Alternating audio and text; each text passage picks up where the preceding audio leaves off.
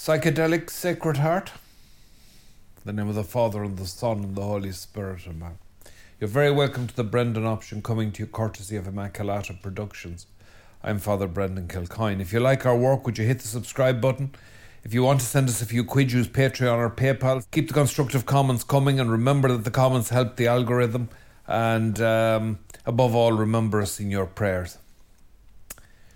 Psychedelic Sacred Heart. For years, I knew nothing about the Divine Mercy devotion. Didn't trouble myself to learn about it. But I was struck by these pictures that you would see coming up to novenas or that kind of thing on lampposts and uh, the like uh, by the side of the road. And I remember thinking that that was a, a very, uh, it was a very uh, kind of lively take on the Sacred Heart. Uh, I grew up in a house which like every Catholic house at the time, had a picture of the Sacred Heart over the fireplace. And the Sacred Heart picture, traditional Sacred Heart picture itself, is, I suppose, a gaudy enough affair. Benedict Groeschel, I remember, the late Benedict Groeschel, Father Benedict, explaining that, in fact, that depiction of the Sacred Heart is pretty much originates with a devotional uh, reproduction art a Catholic pious art of, uh, in America in the 19th century. I think he said Kansas. There was some printers in Kansas. But in fact, uh, Margaret Mary Alacoque didn't quite see that. She she saw a heart, yes, you know, in, in, encased in or surrounded by, by thorns and all the rest. But it wasn't wasn't like the Sacred Heart picture, which is a bit of an artist's elaboration. Well, the picture of the Divine Mercy was not invented by somebody in Kansas, and I'm sure Kansas is a fantastic place. That's pretty much what Faustina saw. Now she had problems with the paintings, and I'm not going to go into the the Hyla, the different paintings. Okay, I'm not going into them, but ultimately, I don't think any of the paintings she felt did credit to what she saw. You know, I don't think. I think the Vilnius one was maybe a bit closer, yeah. But they just didn't do credit to what she saw. They're still they're still lovely things, and they make the point very clearly. And so you have those rays coming coming forth, and you have this tremendous sense of of the the bubbling uh, laver of God's love for us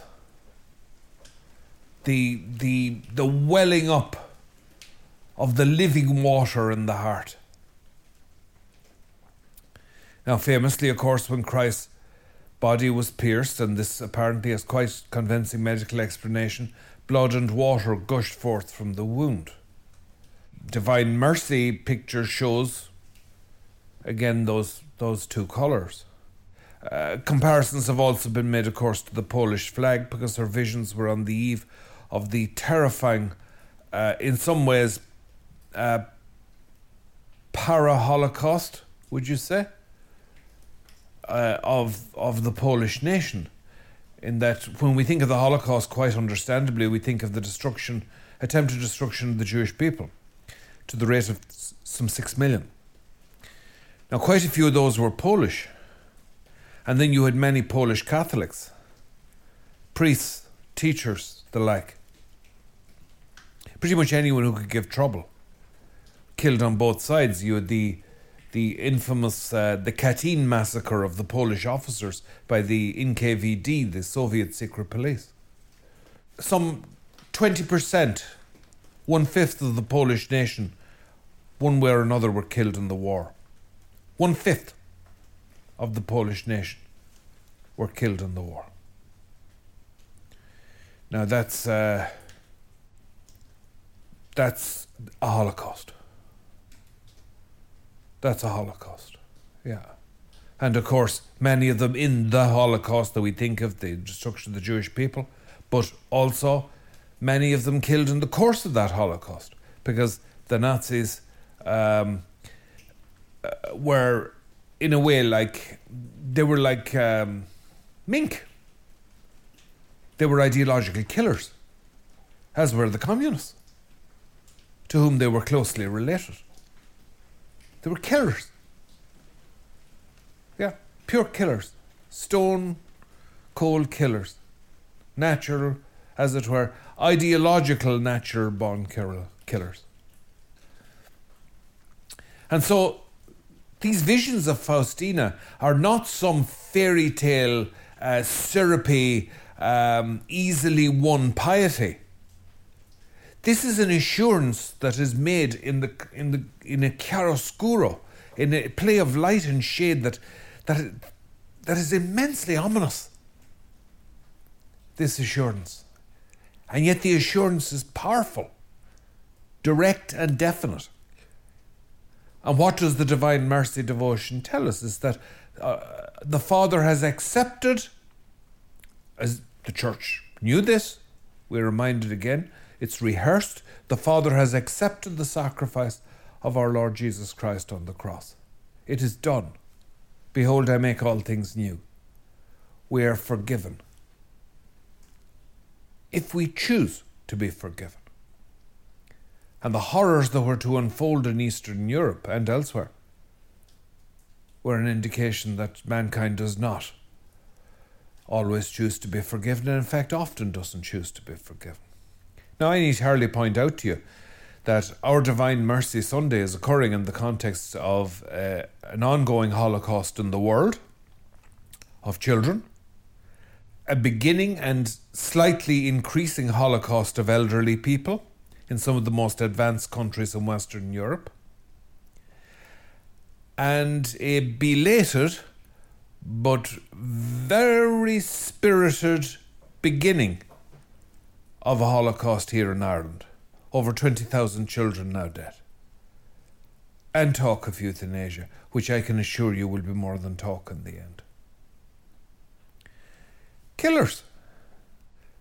We need divine mercy. If you if you think divine mercy is just a nice thing, if you feel it's just an emotional thing, it's just a one more lovely way. Divine mercy is is a very powerful, very very austere, very very um, unblinking way of looking at the Catholic faith.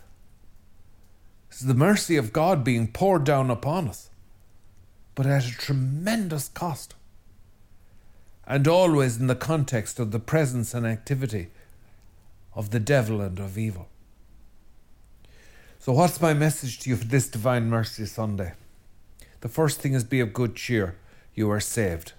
The second thing is hold on that for a minute because you're still you, which means you could manage to pull defeat out of the jaws of victory like most human beings. So you're saved, but don't underestimate your own brilliant and ingenious ability to jump out of the only lifeboat that actually works. That's the second thing. The third thing is that the world is in at least as much chaos as it ever has been quite possibly more. The church is in at least as much chaos as it ever has been, with a few very imaginative modern twists on it. Yeah? We need divine mercy. We need mercy. We need the courage that mercy gives us, the sense of ownership that mercy gives us. We need the sense of a new beginning and a future to give us the courage to stand up on our hind legs and fight.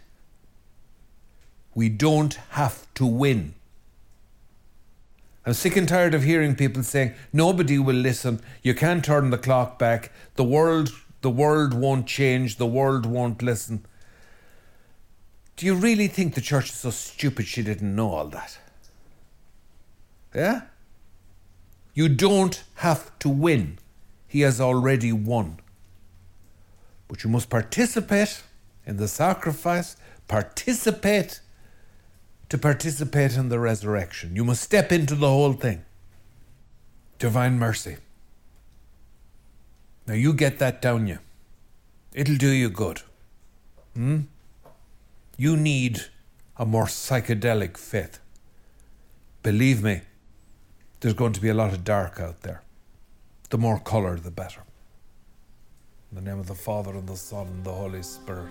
Amen.